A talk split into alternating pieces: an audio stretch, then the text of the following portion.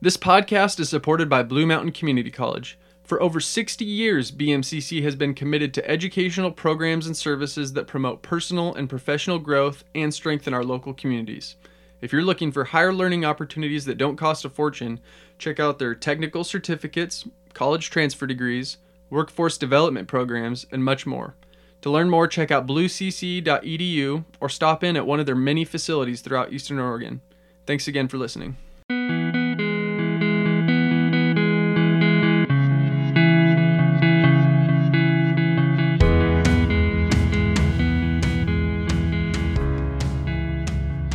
Sure, mics are hot. Mics are hot.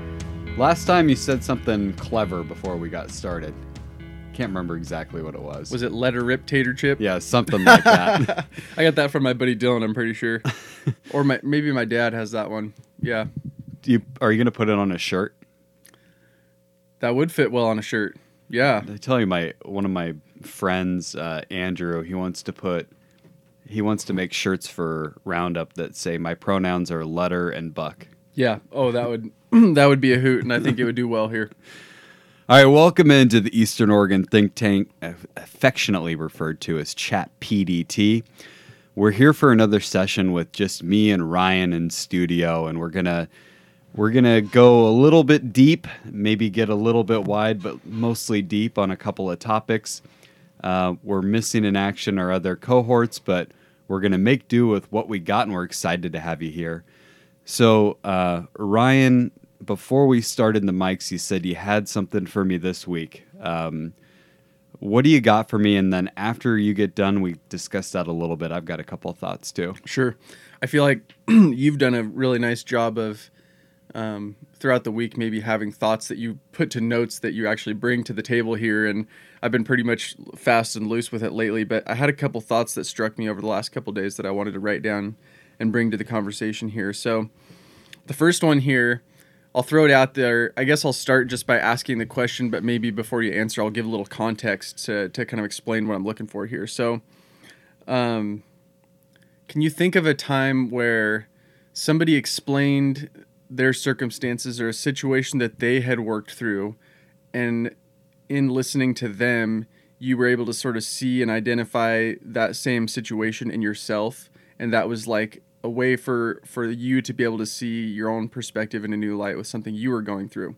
And so the example I'm going to give is I had a conversation with a friend yesterday and he was describing a pretty stressful environment that he was living through for an extended period of time and how he started to realize um, it was a slow progression, but then rather suddenly he realized how much it was affecting his outlook and his personality. And he said that he felt like he just had generally become um, somebody who was doing a lot of comparisons and just had sort of a grumpy, you know, negative outlook towards others, but was able to identify that as his own problems through the circumstances that he was living in and that the challenges that he or the things that he was feeling frustrated about that he was seeing in other people was really a reflection of himself. And so I really appreciated his uh, insight into that cir- those circumstances.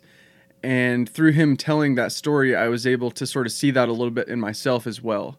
So can you share a, sim- a similar s- situation? That's a good question. I think that the first thing that I was going through my head as you were asking the question was as because I listen to a lot of podcasts and storytelling, um, narrative type things, and when people go through their stories or their background and especially successful people it feels like we want to kind of glom on to what they've done the lessons they've learned and we want to superimpose that on our life as now i'm going to be successful because i've gone through some similar experience and now i've got some resiliency. And um, so we we try and relate those things that are not necessarily related or you know they've got something else that differentiates them even further. So it's it's not a one for one comparison but those are the things that come up most frequently. I read a book called wanting um, on mimetic desire and the the examples throughout the book about um, comparing yourself to others and where these uh, deep wants come from and um, that they may not even be something that you realize consciously where these things are coming from. I was able to see my um, kind of my what I thought were uh, they call them thick desires, um, which are um, kind of these deep seated um, and realistic expectations rather than just wanting things like um, money or fame, short term things. You want these like satisfaction, fulfillment, enjoyment, family uh, as thick desires. And understanding the difference between those in the book and reading uh, different things like that, and then reading examples from people throughout the book, um, I was able to really see myself in those things.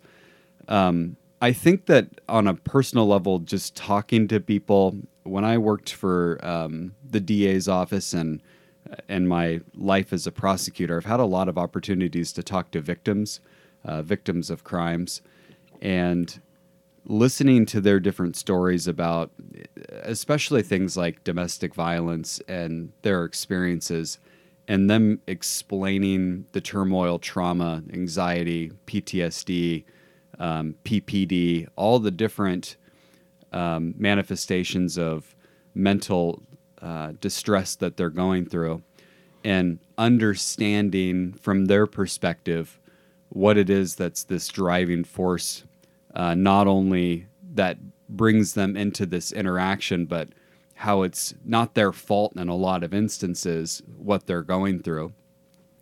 Helped me to realize, not necessarily for myself about these are the situations that I've put myself in and that it's similar to them, but helps me to put myself in their shoes and realize um, different aspects around mental health that I hadn't quite thought of in certain ways until I was able to interact with these victims of crimes. So, um, I don't know if that directly answers your question, but it's kind of a roundabout way of saying these different interactions that I have with people really do shape my experience and and how I feel and think about different things. Sure. I think we are a product of what we expose ourselves to through, you mentioned just people in your working environment or books that you choose to to read, content you consume.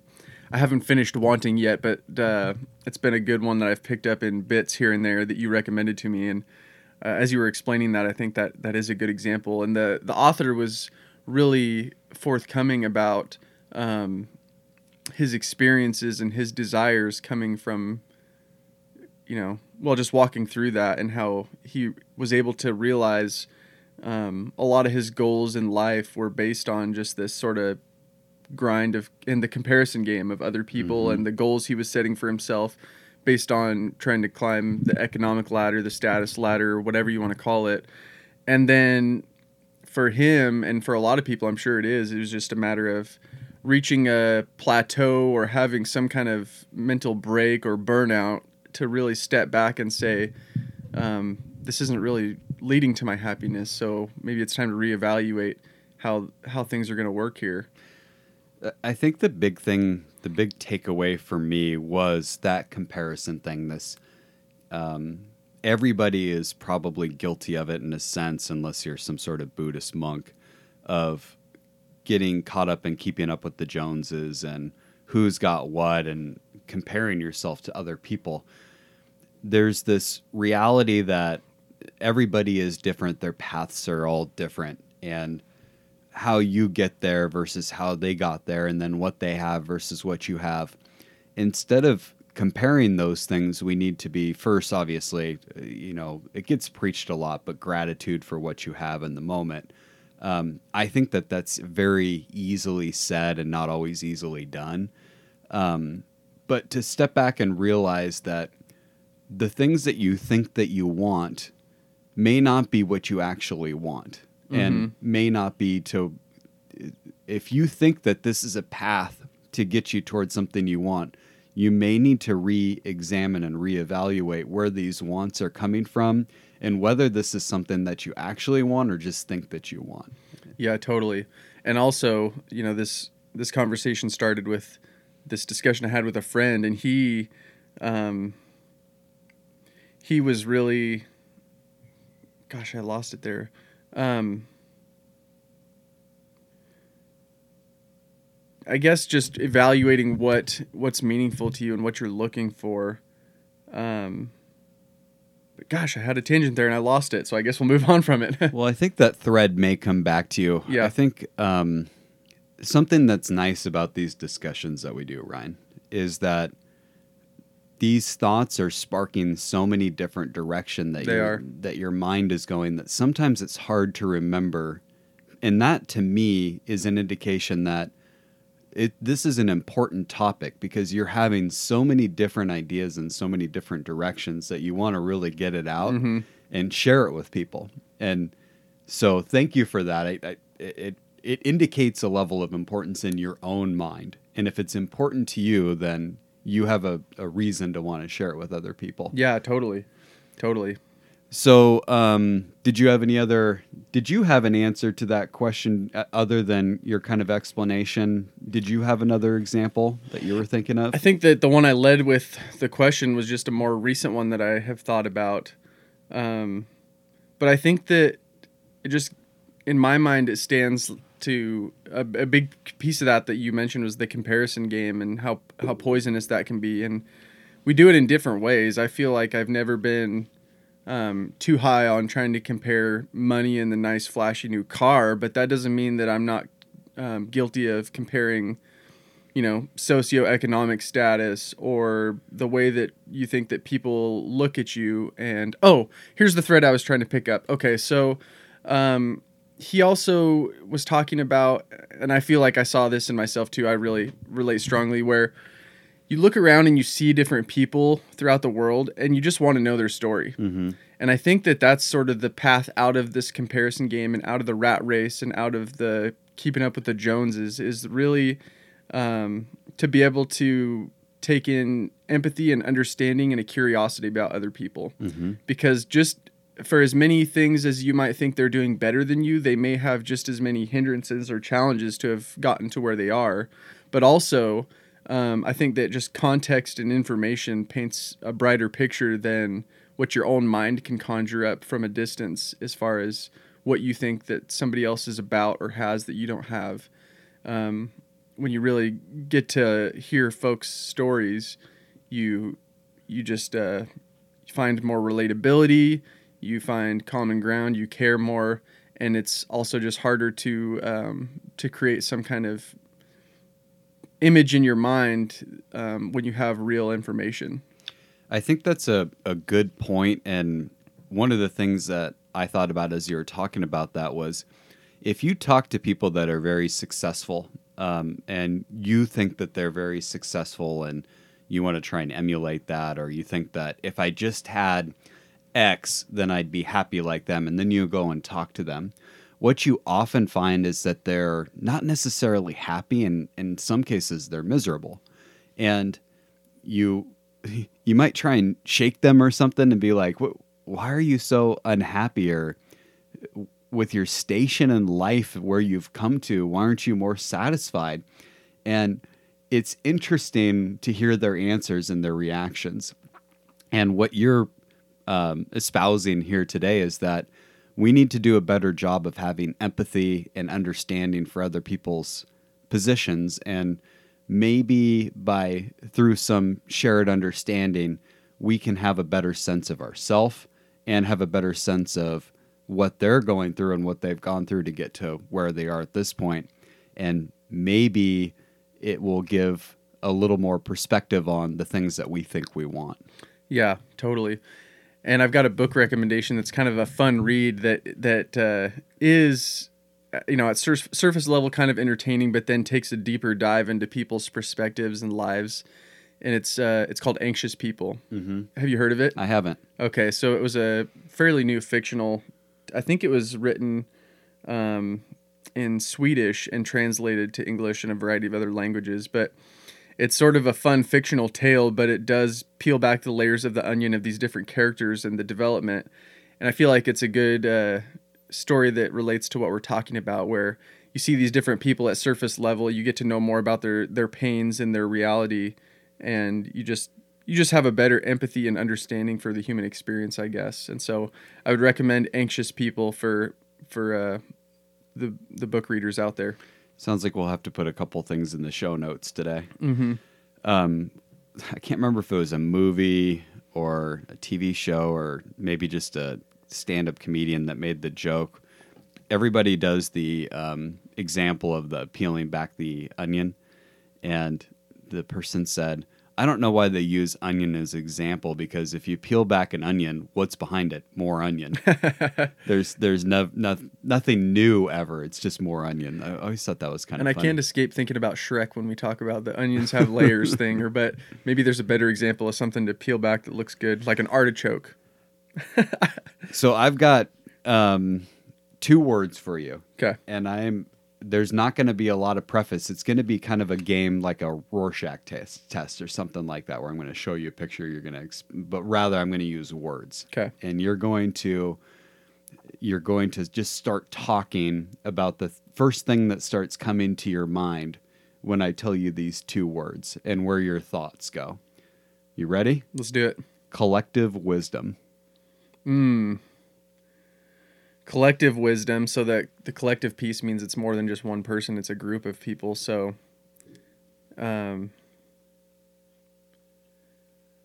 I guess it. uh, The first thing I'm thinking about is um, like traditional skills and knowledge that are just passed down, not necessarily by like studious means in the classroom, but just by way of that uh, generational knowledge that gets passed around. So collective wisdom, like like hunting and fishing techniques, where you know a lot of people, well, have either lost the knowledge of how to do some of those things, or it's been by way of going out with dad and grandpa and stuff like that.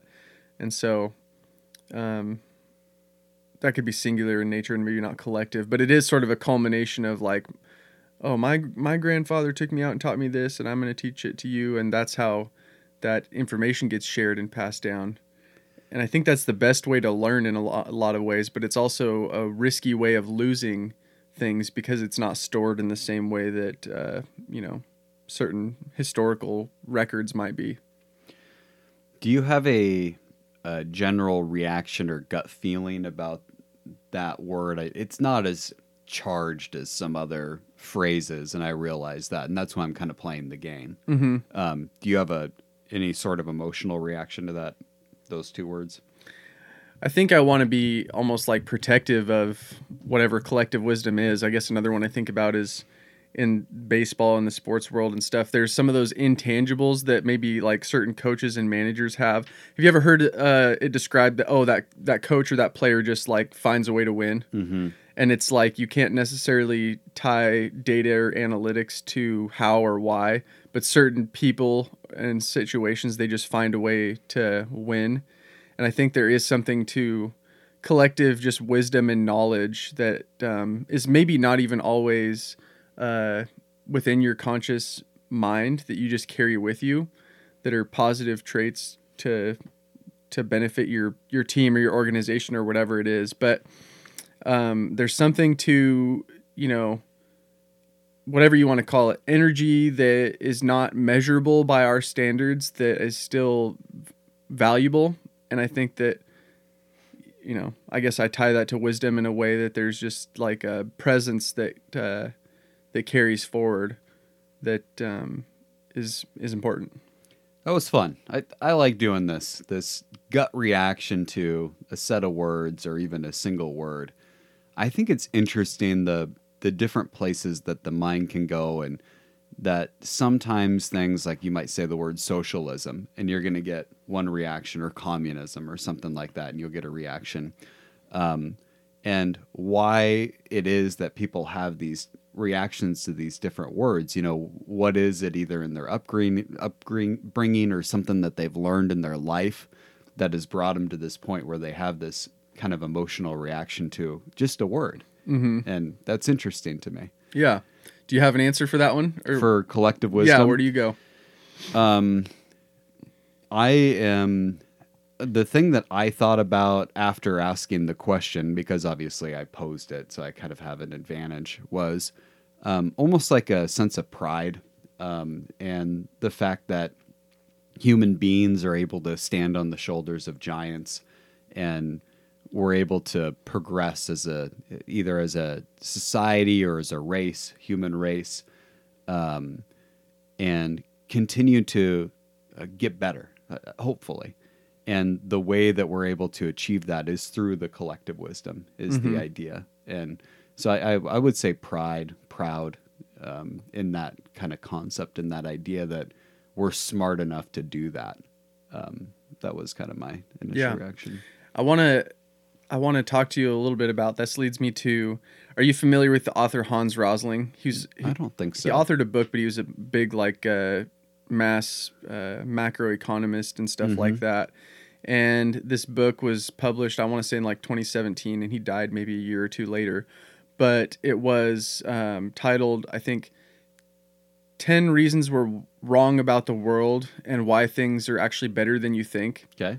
And so um, when when you say hopefully we're getting better, I think that this was a good perspective piece that was actually backed by a lot of factual information that supported the idea that you know news media, human nature, for a variety of reasons, we always just think that things are getting much worse, and um, you know whether it's like uh, deaths from climate events, whether it's like violence and war, um, economic poverty, we we generally have this mentality that things are getting so much worse within society, and he was able to make the counter argument that um, in so many ways, in almost all aspects, things are actually getting better, Mm-hmm. and it's you know, I- what what are your thoughts on that?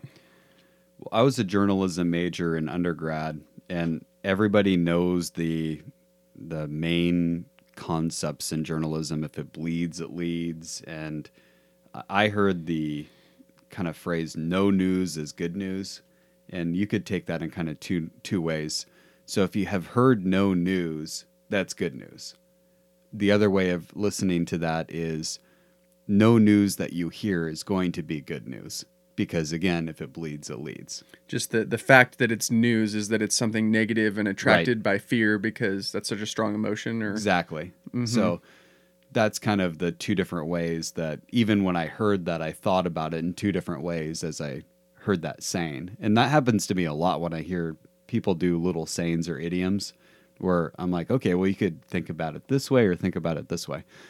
Um, the I, I've talked a little bit about um, politics in previous episodes, and that I feel like what's really lost in America right now is a moderate voice, kind of the middle ground, and we're being pushed to these extremes, um, conservative and liberal extremes, and those are the only viewpoints that get airtime because they're the extreme examples, and people don't want to hear the voice of a moderate. You know, it's that's not that it's entertaining. not attractive or entertaining, and yeah, And so as I think about those types of things and then I think about the the media hype cycle and Fox News or CNN or whatever and they go to these extremes, one side or the other and it just doesn't have to be politics, it can be about anything. It can be about climate change or gun violence or you pick a a topic du jour and they're going to have an opinion and an agenda that they're they're putting forth. I was talking to somebody about this the other day that at some point I stopped watching and what I started trying to consume instead was things like um, BBC World News. And if I really wanted news about the United States and actually what was going on, I'd almost go to the BBC or Al Jazeera or something like that. something that just like is almost independent from the situation, or Well, because the news that I'm getting from the United States is slanted. It's got an agenda behind it. It's it's either liberal or conservative and there's you almost have to listen to both sides to find out what your opinion is probably of the middle ground. And I don't want to do that much work to get my news yeah, to find out what's really going on. I just want somebody to give it to me objectively. I had another person say, because I said I was a journalism major, are they even teaching objectivity in in school anymore? And I said, well, when I went to school, they did. That was one of the first fundamental tenets that you learned in journalism school was how to write from an objective standpoint, the the words that you're using, the way that you're framing the different issues, so that it's not framed in a way that clearly so, shows some sort of subjective bias. Mm-hmm. And I I have to assume, although I haven't been back to the J school in a long time, I do believe that they are still teaching these lessons in objectivity because it was just such a fundamental tenet that I have no reason to believe that it's not uh, being taught in that way anymore. And the other person said, I don't know if they're still teaching that or not. And I, I have to think that they are. My first gut would be, of course they are, but then it's like the motives of the organization you end up working for is where the influence may come in. But and that's kind of what I think is going on because it comes back to money. Yeah, right? yeah, which I guess I have a natural inclination to distrust things well, that money are backed by, but a healthy skepticism. Sure. For things about where is that money coming from and why are we why are they doing the things that they are doing and we can tie it back to the money in a lot of cases and figure out what it is that's motivating them. Yeah.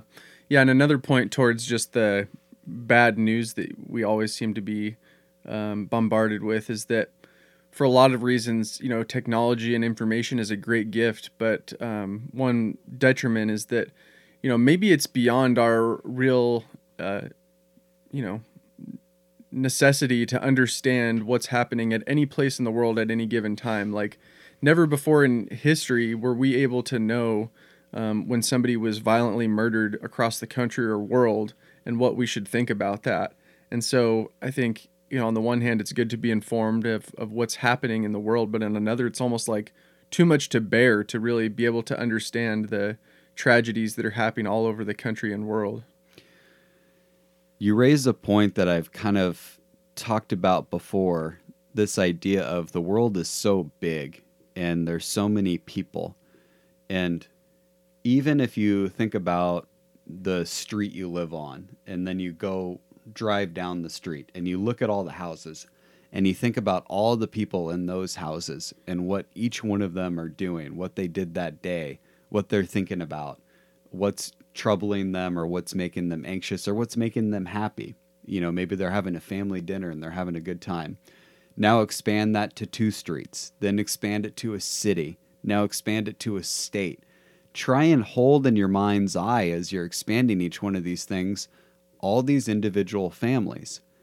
When I start thinking about how many people there are at these levels as you level up each you know it's like a magnifying glass on the world and you're zoomed all the way into one street and you just keep uh, decreasing the the magnet mm-hmm. zoom so you're getting a little bit less and you're seeing a little bit more one of the things that i think about is how awesome and I mean awesome in the sense of awe inspiring and overwhelming it is to think about that many people.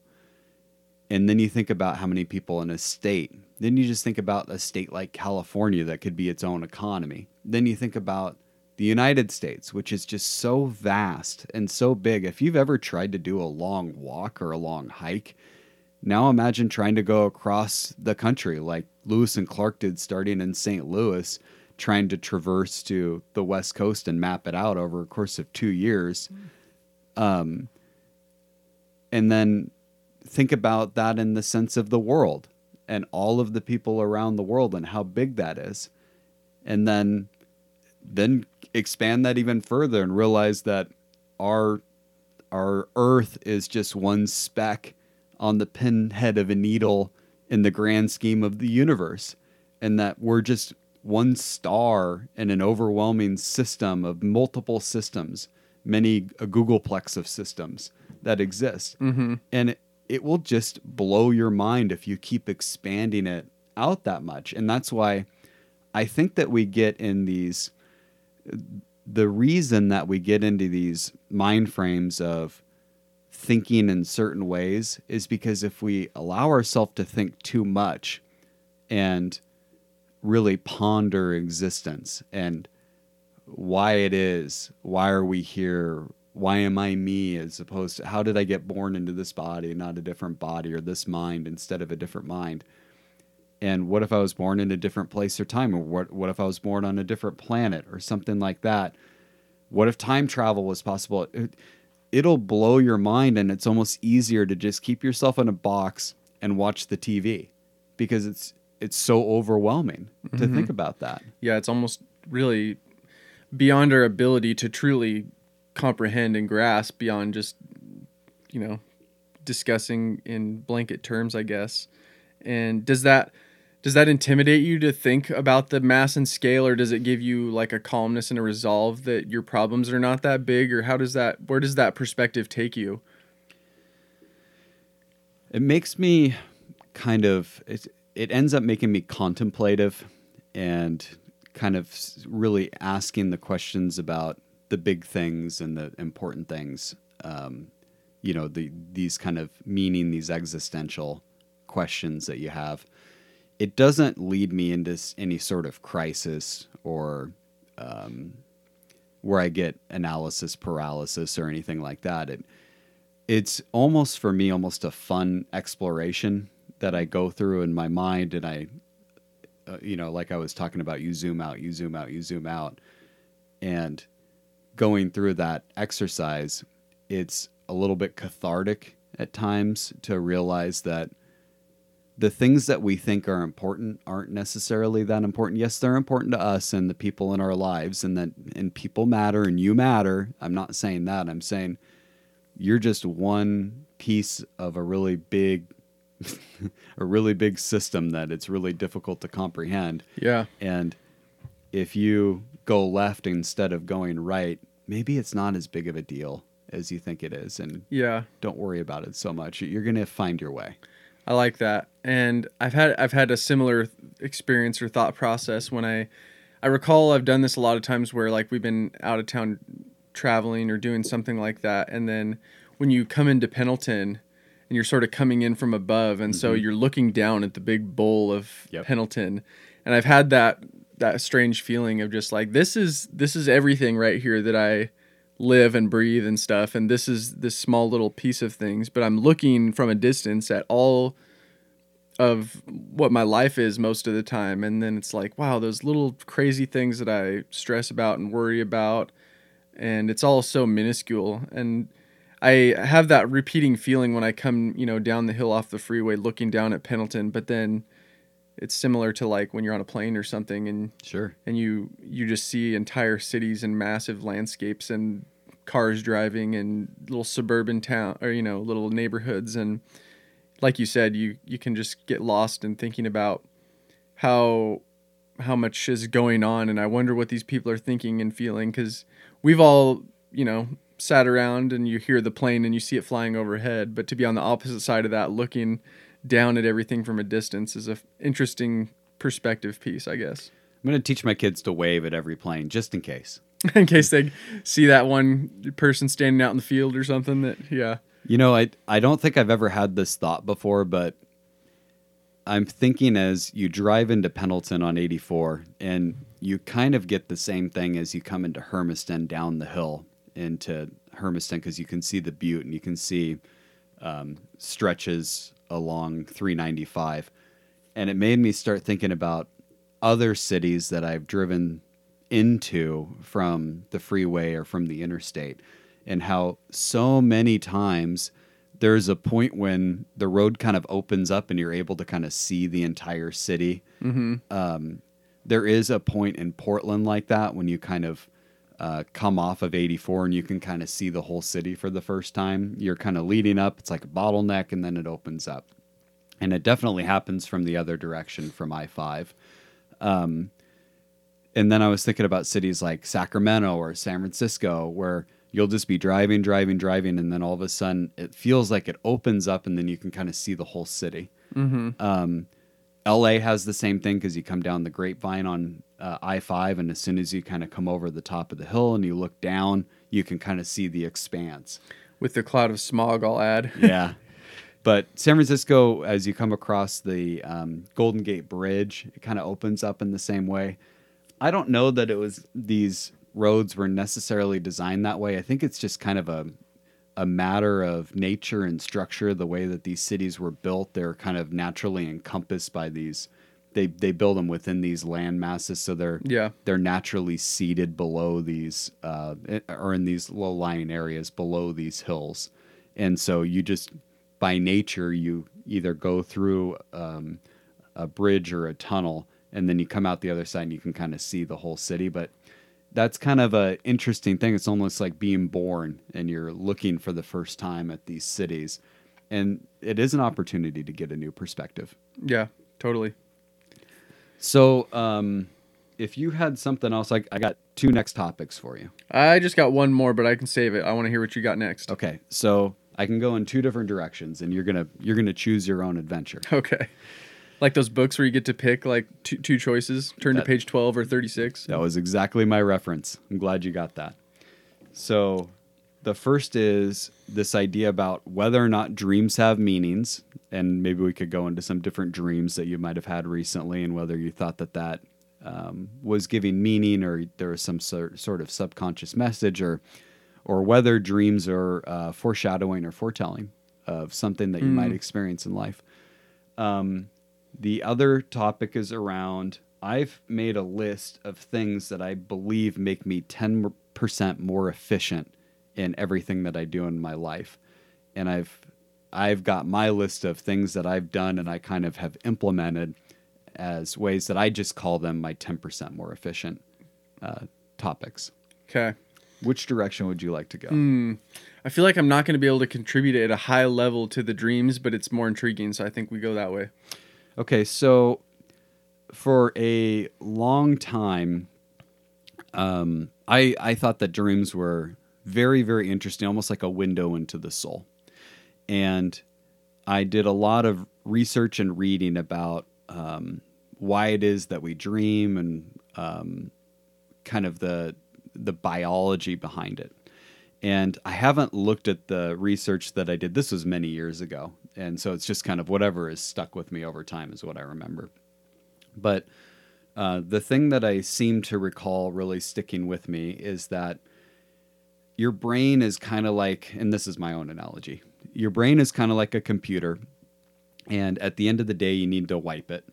And your subconscious will go through the different events or different things uh, that are being have been recorded in your brain throughout the day or throughout several days and play them back to you so that you can kind of work through whether or not those things are important or not. Now, it's not a perfect uh, metaphor or example because you may end up thinking about something um, that you kind of have had as a recurring thought over and over, like a recurring dream that you might have. And maybe that wasn't something necessarily from that week, but your subconscious is still trying to work it out, right? Um, but maybe you, oftentimes, in my case, I'm dreaming or I have dreams that are related to experiences that I've had. We talked before about how it is that you can go through your daily life and not remember things that you've done, or you can drive to a place and forget that you even drove to get there because you've done it so many times and you're on autopilot. And I feel like uh, dreams in a lot of cases are a way to get off autopilot and for your brain to relive and pull out whether, extract whether any of these things were important, right? Yeah. So that's I guess I'll say that as a my premise, that's kind of what I believe based on my research that the the purpose of dreams are for. Now, I think that there I'd like to believe that dreams have some deeper meaning and that whether it's through uh, divine intervention or um, there's some sort of um, some sort of other power or reason driving force behind dreams that are either giving you intuition or foreshadowing um, to beware or take certain steps to uh, lead to your overall fulfillment right Mm-hmm. so as I can continue to dream and think about dreams, I like to hold that in the back of my head that that's still a possibility. So always keep that in mind, right? For a while since I was getting so into dreams, I figured out how to do lucid dreaming. You And- figured out how to? Mhm, I Mm. did. And so I was able to control my dreams and I could essentially do anything I wanted in my dreams. I could decide before I was going to go to I would decide usually in the dream, but sometimes before I would go to sleep, I would decide am I going to go swimming tonight in the Pacific Ocean? So the the decisions that you make happen before you fall asleep or once you're in Usually. it? So obviously the decisions would ha- have to happen in the dream because you're controlling it as you're going. It's like changing the stations on a TV Mm-hmm. that I could switch and suddenly be doing something different, playing in a baseball game now, swimming with um, orca whales, uh, flying. Flying was the most common one that I would do. Nice. But you could, I could just turn it on and off. But there was a point when lucid dreaming became not relaxing and I would wake up not feeling refreshed because it felt like I had been working the whole night instead of dream, you know, like so you work all day, then you go to sleep, and then you dream and Yeah. you're like lucid dreaming, so you're not it's not a restful sleep, and then you wake up and it's like I've been up all night. So I stopped doing it. Quick question before we deep dive, but do you feel like there's a certain phase in your sleep cycle where the dreaming happens more? Because I almost feel like it's that snooze button in and out point is when you have some of the most vivid dreams, or maybe that's just what you're able to remember more because you're on your way out. It's a good question. From what I understand now, I I track my sleep cycles with um, my watch. Mhm. So I I didn't always. I, I used to, you know, there's this joke that Mitch Hedberg said that he didn't like to wear a watch because he wanted his arms to weigh the same amount.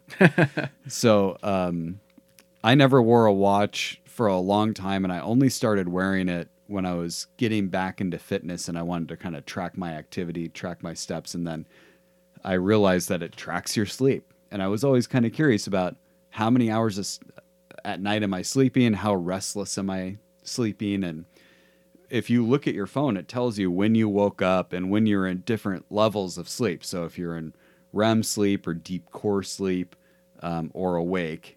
And what I found, because I can kind of track back and remember when I was dreaming throughout the night, because like I said, I can lucid dream. So I can kind of remember and control when these things are happening. Um, what I read and what seems to be true for me is during REM, the rapid eye movement Yeah, uh, portion of sleep is when I dream.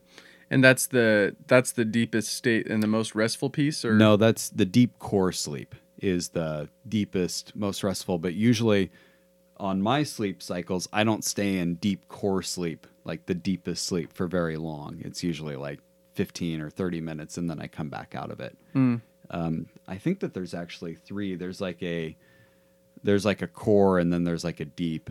Let me just pull it up. So while you're thinking, Sure. I'll, I'll pull it up and see what last night was. Yeah, you work on that, and I I'll start this conversation by saying that I, I wish my wife was here for this part of it because she we've, had conversations about it. it's kind of a joke between us because she is the type of person that could roll roll out of bed and she used to do this for the longest time.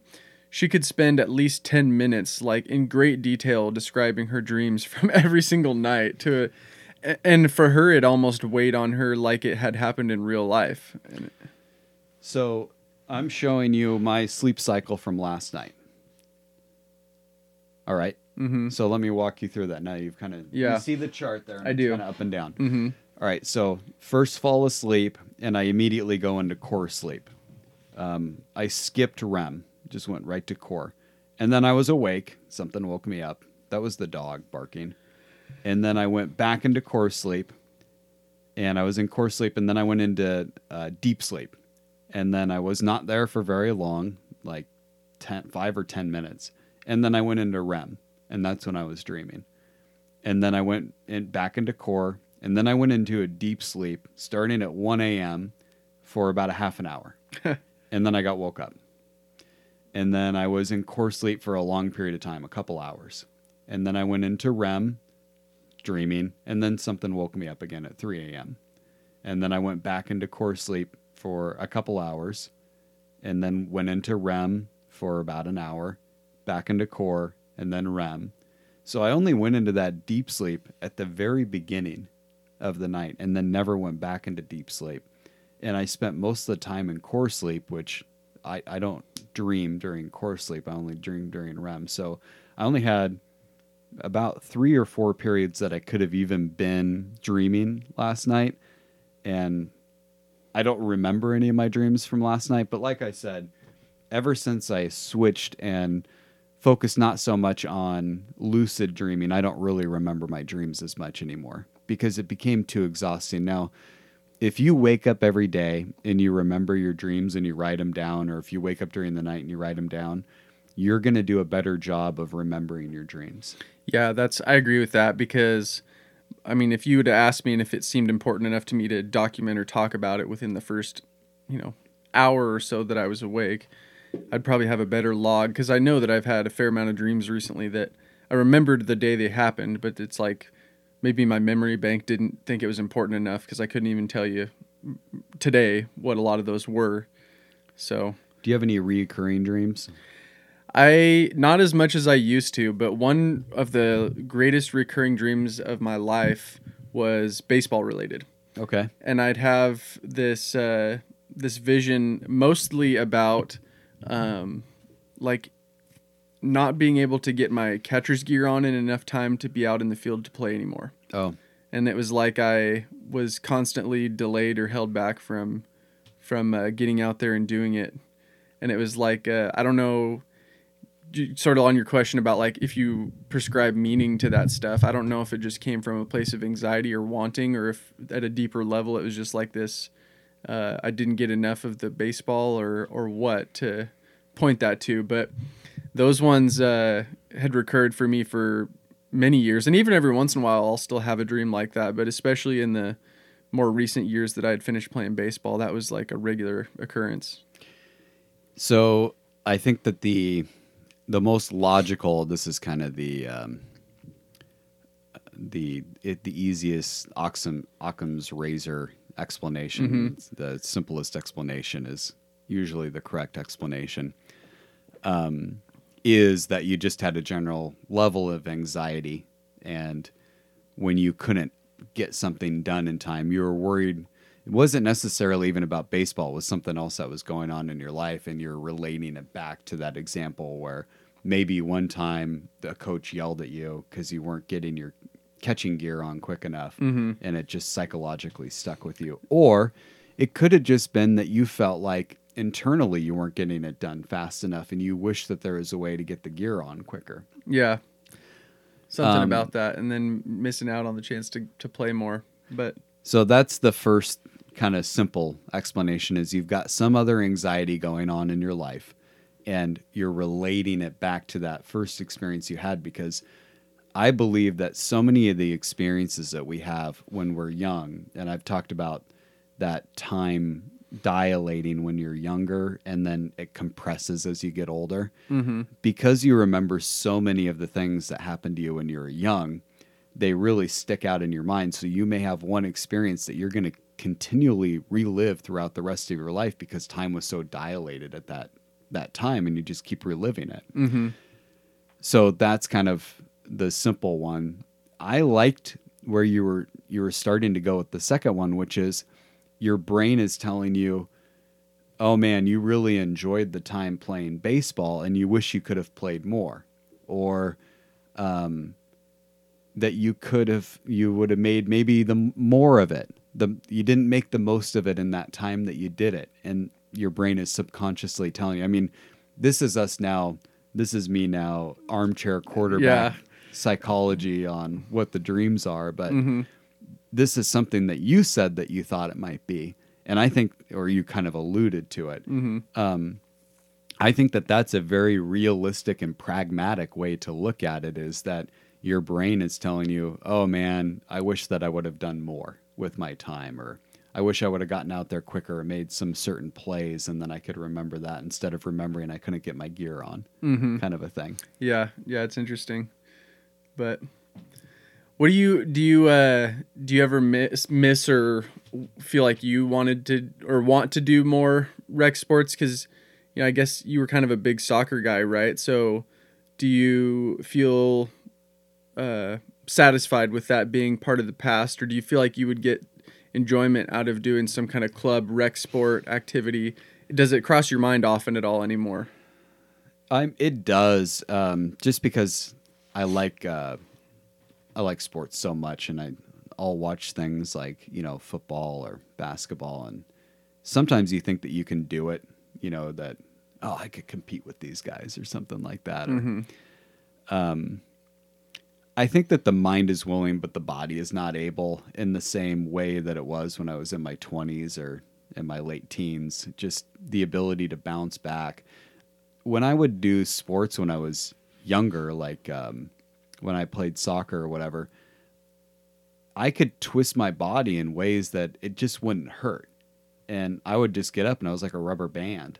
And you're the things, I mean, I can do simple little things now, like going up a set of stairs, and my ankle can get turned in a little way and it will hurt for the next two days.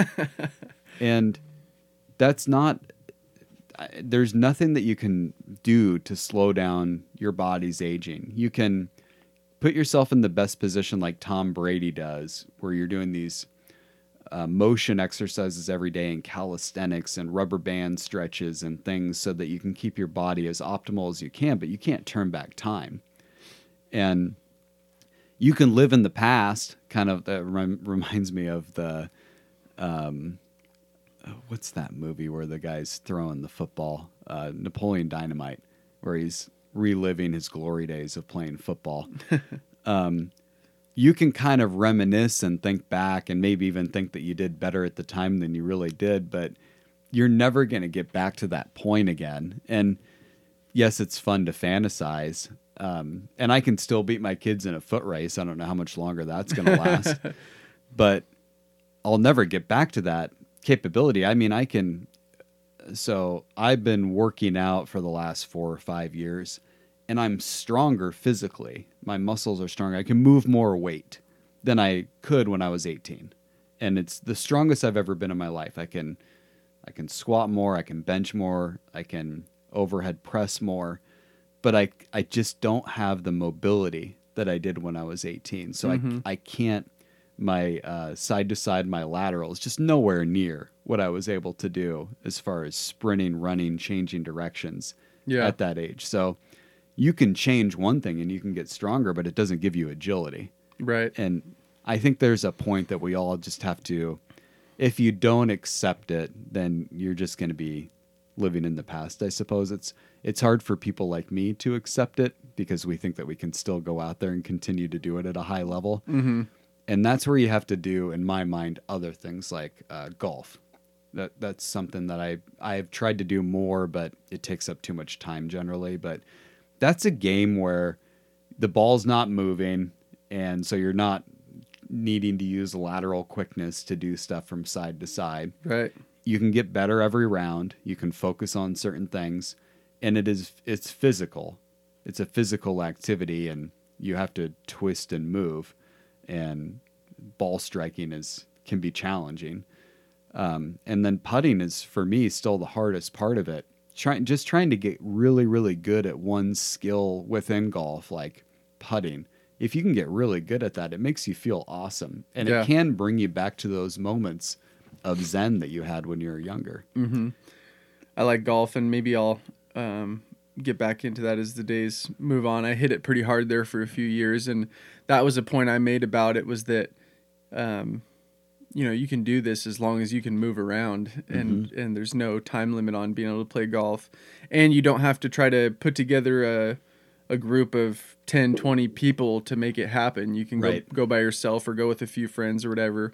And then the variability too of you can walk 18 holes and get miles of That's right. of uh, steps in while swinging um, along the way or, or you you know if you're um, more interested in a social experience or you don't want to move around a ton yeah you can make it as simple as pulling right up to your ball in the golf cart take a few swings move on and so yeah stuff like golf or um, fishing or those kind of things that you can do that are still somewhat athletic and that require some thinking and uh, yeah can really engage you without risk of destroying your body are uh, good outlets for sure Well, and it, it makes me think about why maybe we as humans have kids, especially guys, because we can live vicariously through our children, and maybe that's why we push sports on them so much. Is we can then teach them, and then if they can even be better than us, better than we were at that same age, yeah we feel like since it's our DNA in the kids that it might still be actually us doing it yeah y- you know, intellectually we know it's not true because w- when you think about what separates a really good athlete from a a marginal or like a average athlete. To me, a lot of it is um, mental, and that ability to, for instance, in baseball, when you get up to bat and you've struck out twice in a game, to get a hit in a key moment, and now you're at you're hitting 333 Yep. right? And that's a really good baseball player if you're playing 333. But to have that mindset every time that I'm going to go up and get a hit, like, yes, I struck out the last two times, but this time is going to be different. Mm-hmm. That's a hard, that can be a hard thing to do. It is. It is hard, and I wish that honestly, I wish that I had more mental toughness in my experience because those things weigh on you. Trying to take a poor defensive play out with you to your next at bat, or like you said, you struck out a couple times, but now, you know, um, this is the opportunity that the game can change if I can get my head right and being able to. It's it's a good analogy for life to be able to let stuff go and to not carry you know previous pains with you because they're gonna weigh you down and that kind of stuff. But yeah, you're right. I uh, I just now with the kids coming into that uh, where they've they're showing some athleticism and some interest in sports, and then I think there's a healthy balance to strike of of the relationship that you have and the dynamic with them through their sports. But there's something special to being able to watch and and uh, take that in for them going through sports. Well, all the first of kids, I one of the things I thought about was last year I took my kids um, on a family trip to Hawaii, and one of the things that they both did was they crawled up on this rock face and did a cliff jump, and one was six and one was uh, eight, and there was adults that were climbing up this rock face and then turning around and going back down, and here are my kids they crawled right up there and jumped off. and it's this craggy rock that you have to get out far enough so you don't hit the edge. And I jumped off to kind of show them the way, and then I stayed down below and I was kind of pointing at the water where to go. And then they just got up there and did it, which was fun because now I can look back and say to them, you can never have a fear of anything because when you were six, you did cliff jumping. and then uh, yesterday, my um, my youngest, for the first time, rode his bike for the first time without training wheels, which Oh, was nice. it's longer than um, most kids. He just wasn't as interested, Mm-hmm. but he suddenly had an interest in riding the bike yesterday. And he was he started by shooting baskets, and I was like, "Do you feel like riding your bike?" He had still never done it. I took the training wheels off almost a year ago because I know he can do it. He just wouldn't get on it and try it. Right. And he was like, "Yeah, sure, sure, old man, I'll get on there." so he got on, and he was already balancing in the driveway, and I was like, "All right, let's go to a flat surface. You, you want to go?" And he said, "Yeah, let's do it." So went up to a flat surface, and all it took was me walking behind him with a second. I was like, "All right, you ready for me to let go?" And he's like, "Yep." He just rode around, just on the first try, no issue. And it's those moments where they get this feeling of of learning and self satisfaction oh yeah. that you get to share in. I and think that that's so smile for him when it clicks or whatever. and Yeah. yeah, yeah. That's always good stuff. So, well, I guess we've got to get kicked out of here shortly. It's time to get our day rolling, but maybe we can finish with. I'll give you a question. You can give me a short answer, and then if you feel like you've got more to share with it, it can segue into what we bring next week. So, um. One of the hardest things for, for people to do, myself included, is when you're stressed out or you're uptight or it's hard to let something go. People say, just relax, just take a deep breath. But what do you feel like is actually an effective tactic or technique to do that? What do you feel like works for you to be able to to let stuff go or to be able to to just take a deep breath and just feel calm? in the moment. You're in the moment where you're redlining, and you have to now turn that off and relax. Yeah. That's a hard thing to do. I think that that's a skill that you learn over time. And that's one of the things we're talking about kids. That's the thing that I keep working on with my kids so much is not redlining. I don't call it that, but that's what I think of when I see it happening Yeah. is stepping back and not reacting in the moment, um, not hitting your brother. You know, like I, don't care about how mad you get, you can't hit them. you can like I don't have a problem with them wrestling or whatever. you know, Yeah. if they're both playing, But just out of anger, you Out lash anger, out. that's and- right. Yeah. so translating that into my own life and I think that the the thing that I've gotten better at over time is just not doing things in the moment, not sending out the email at that moment when you're thinking about it and waiting till the next day. The, I think that the hardest thing for me to learn, or I, I should say, one of the greatest lessons that I've had over time is that nothing is as important as you think it is in in the moment. You think it's so important. You've uh, ascribed so much of importance and value to it. But if you step back, you'll realize that that thing is not as important as you think it is, and you c- it can wait. And once you do that and you come back to it, you have a fresh mindset and you can go, I was right. It wasn't that important. I can I can now respond to it level-headed, just giving it enough time to breathe so that it can pass. Yeah. I think that that's the main thing that I try and do. I, I'm not always successful at it, but I also try and think, what is future Blaine going to say about what I'm doing right now? Is he going to be pissed off at me for doing this thing wrong? And I don't want my future self to be mad at my present self for being reactive. For being reactive, yeah. And I'm better than that. Don't don't do that. So Yeah. No, I like that. That's a good uh, good one to send off with. So so don't make your future self mad. that's funny. I have a buddy who would say, "Oh, that's future so and so's problem." To himself. Well, it's been a great week. Can you can you take me out? Yeah, another good week. Well, um, we're coming up on sort of the tail end of summertime. Had a brisk, cool morning that felt kind of refreshing this morning. Um, we were without our comrades Shannon and Blake, but they are doing well. It was another good week in the studio, and we uh, look forward to doing this again soon. We'll see you next time. Thank you.